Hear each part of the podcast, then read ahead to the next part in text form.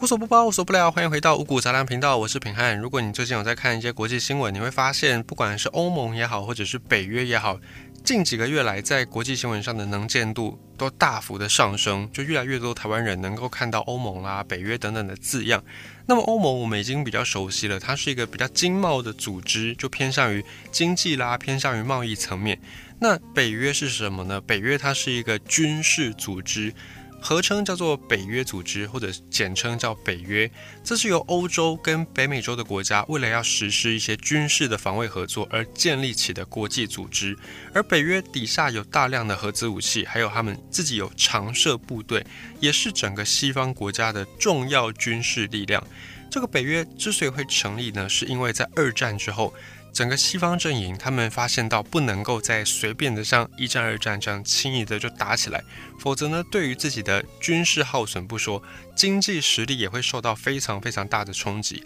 像是英国在工业革命之后呢，从边陲国家，它原本在罗马帝国时代是一个野蛮人部落，是帝国的边疆，但是靠着工业革命，英国一举翻身变成世界强权。可是因为打了一战、打了二战，让英国的实力。元气大伤，再后来，他的世界霸主地位就被美国给取而代之。即便英国到现在都还是有着相当程度的影响力，殖民地或者是大英国血也都是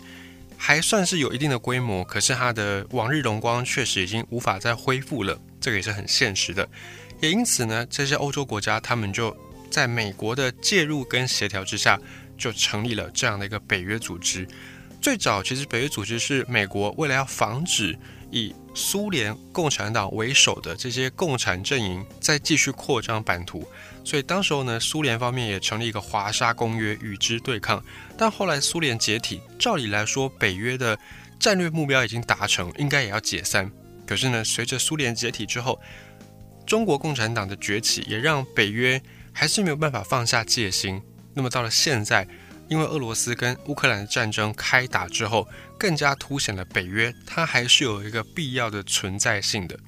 那么北约实际上是由谁来领导呢？虽然一开始它成立的时候是由美国、英国跟法国来着手比较重要的事务，但是后来北约自己有一个北约理事会来当做最高决策的执行机构。这个理事会里面就有北约成员国各个国家的元首。还有政府的高层，比方外交部长啦、国防部长来组成。北约总部设在比利时首都布鲁塞尔。最新的一个成员是北马其顿共和国，他们在二零二零年三月二十七号加入其中。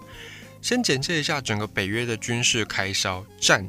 全世界国防开销大概百分之七十。就是如果以国防支出来看，全世界的百分之七十都在北约这里，北约的成员国。所以这个北约成员国他们的军事开销算是非常非常庞大的。那这么样的一个庞大的组织，实际上呢，之前是由德国总理梅克尔来主导居多。那么现在因为梅克尔已经卸任，德国政府也已经改朝换代，那英国也脱欧了，所以当前呢比较依靠的是法国的力量。而法国才刚刚举行完最新的总统大选，由法国的现任总统马克宏确定要连任，也是成为近二十年来首度连任的法国总统。这个在法国历史上面也算是一个蛮大的里程碑。那么，法国总统马克宏继续就任，对台湾又会带来什么样的影响呢？法国总统的决选，他们有两轮投票。第一轮会先从众多的竞争者当中选出最后两位，然后最后两位呢再举行一次决选，从两个里面挑出最后赢的那个。这次的决选当中，现任总统马克宏用超过百分之五十八的得票率成功的连任。那他的任期是五年，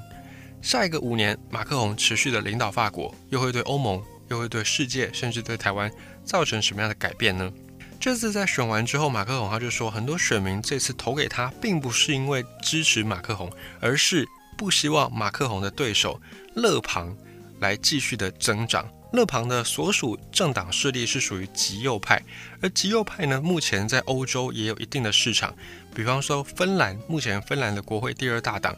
正统芬兰人党，他们就是一个极右派的政党。所谓的极右派呢，就是希望国家政府能够不要去插手他国的事务，专心的顾好自己国内的事情，比较偏向于把自己安顿好就好，莫管他人瓦上霜的这种感觉，就是因为先前不是有爆发叙利亚战争吗？还有在各地呢都有一些大小规模不等的冲突，这些冲突或多或少都造成了一些难民流离失所，而这些难民呢会希望往比较安定的地方去，于是欧洲就成为他们最好的一个避风港的场所。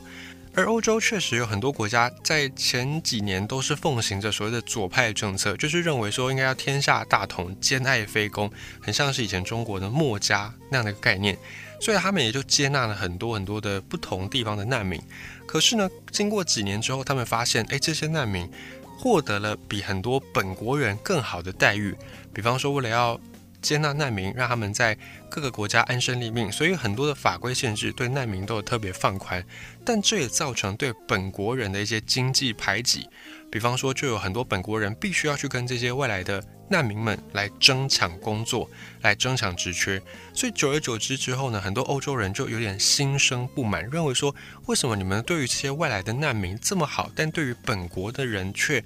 相对有点苛刻呢，就产生了这种相对剥夺感。所以近几年你会发现，在欧洲的政坛上，很多这种极右派的政党慢慢的开始有了市场。这些极右派政党通常主张说，不要再收容难民，以及呢要比较排外，制定一些排外政策。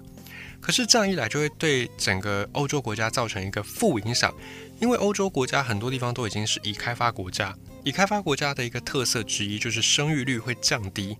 生育率降低的情形之下呢，人均寿命又提高，医疗又进步，就会导致整个国家的人口越来越老化，而且缺乏年轻人，缺乏劳动力，这些劳动力的缺口存在，你就必须要引进外国的人口，外国的这些技术工或者是外国的高阶管理阶层经理人来进入到你的本国就业市场，于是就会造成欧洲的社会矛盾越来越对立。所以在这次的法国选举的时候，就有这样的一个时空背景因素，有很多人支持马克宏，并不是因为他们真的支持马克宏的理念，而是觉得要是不把票投给马克宏，可能未来法国也会变成一个只想管好法国的大小事务，而不愿意去插手其他欧盟事务或者乃至于世界事务。他们不希望法国变成这样的一个国家，尤其法国跟德国在过去很长一段时间一直都是担任欧盟的主要领导者、老大哥的角色，特别是在现在，德国总理梅克尔已经卸任了，德国自己里面有三大政党组成联合政府，所以势必在做一些决策的时候，一定会处处的受到牵制。这时候，马克龙能够发挥的空间就变得非常的多。那马克龙继续的担任法国的总统，对。欧洲盟友对德国、对意大利来说算是一个好消息，因为这代表法国将不会置身事外，会一定程度的去加入欧盟事务，甚至世界的局势。对台湾来说也算是一个相对好的消息，因为马克宏的对手呢，勒庞在这次他极力的主张说，法国应该要跟俄罗斯合作，共同的去对抗中国的崛起跟威胁。但是勒庞他自己的立场却被人家发现说，哎，在前后摇摆不定，就他很容易说是一套，然后实际上做又是另外一套。甚至呢，在上个月法国的一个谈话节目当中，勒庞他就有在节目当中回答记者的提问，有记者就问到关于台湾的一些事情，那这个勒庞他就脱口而出，他就说台湾的事不是法国的事，跟法国无关，充分的展现出他极右派的那个特质。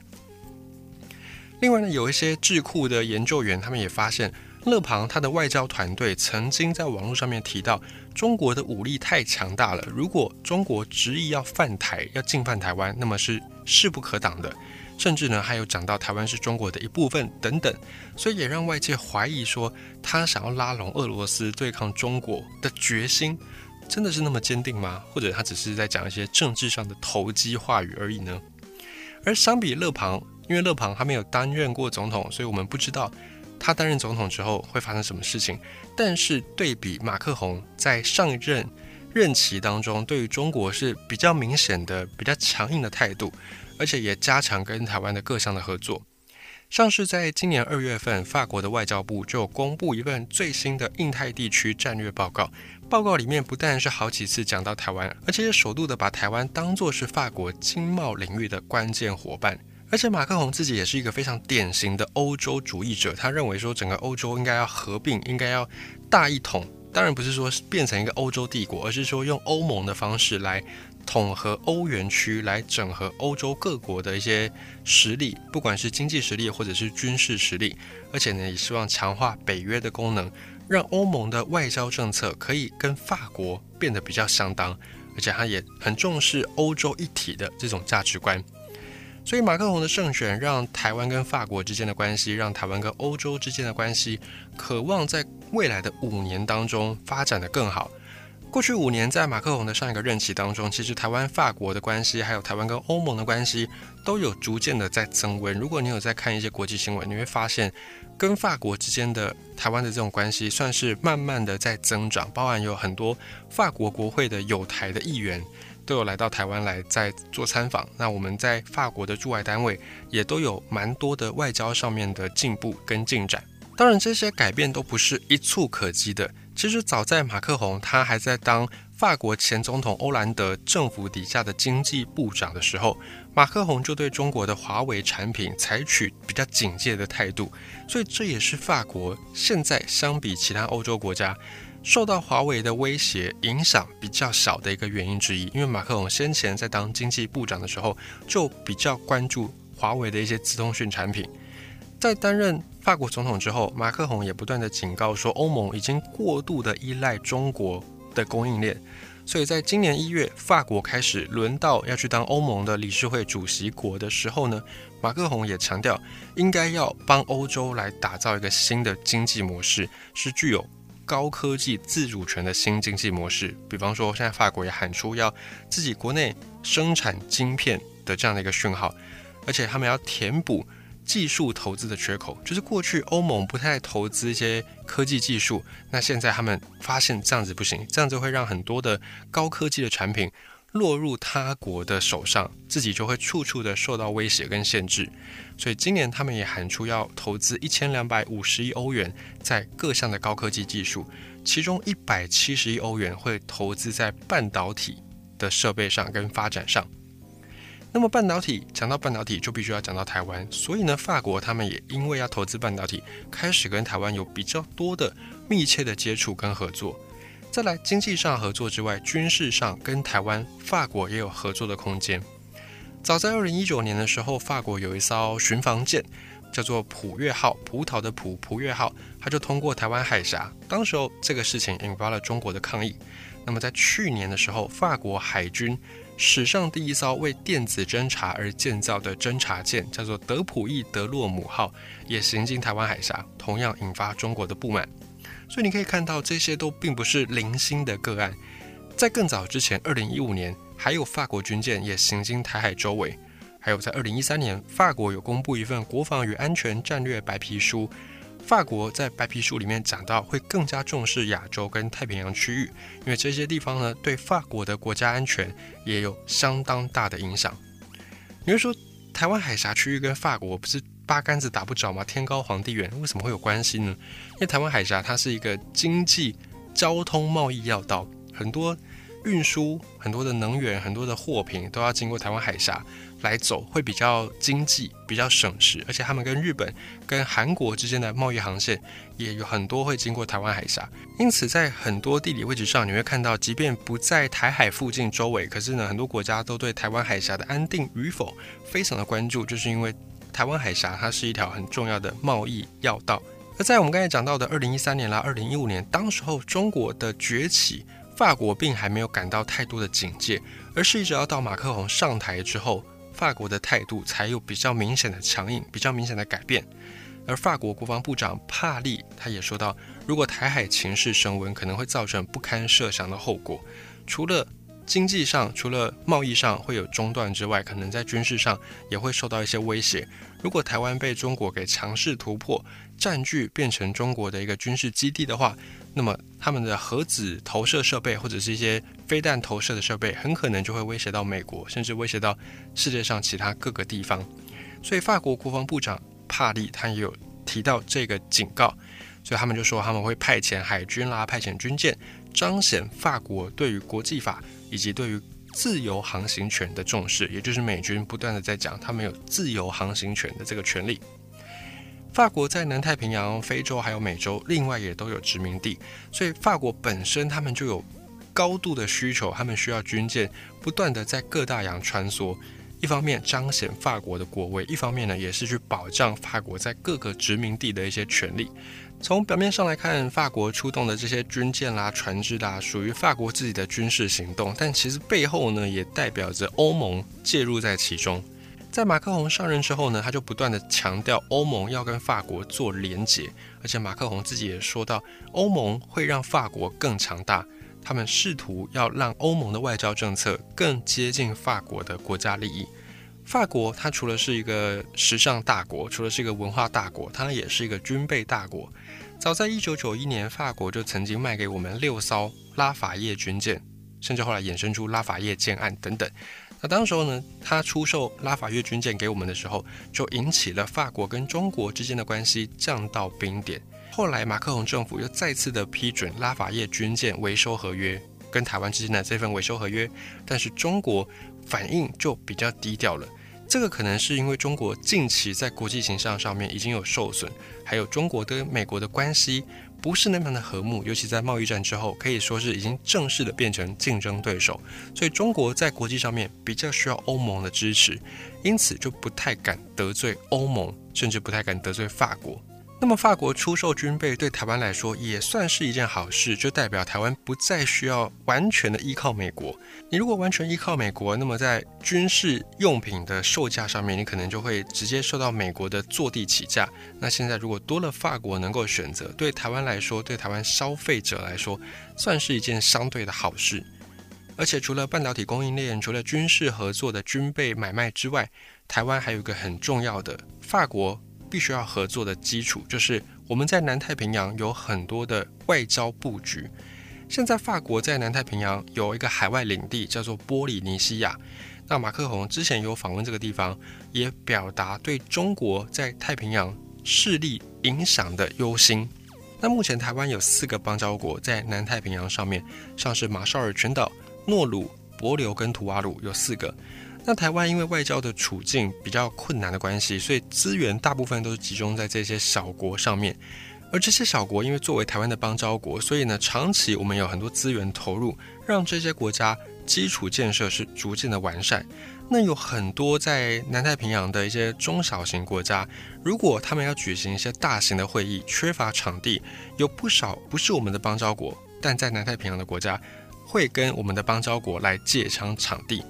那么，我们的邦交国把这个场地借给其他的中小型国家去举办一些国际会议的时候，我方也能够透过邦交国的关系，甚至有一些人能够去参与这些会议，有所谓的场外会议啦、场边会议啦，或者是几加几对话等等，这个也不是完全没有可能。所以也再度的凸显说，在台湾跟法国的关系上面，台湾的外交空间也有更加弹性的空间跟做法。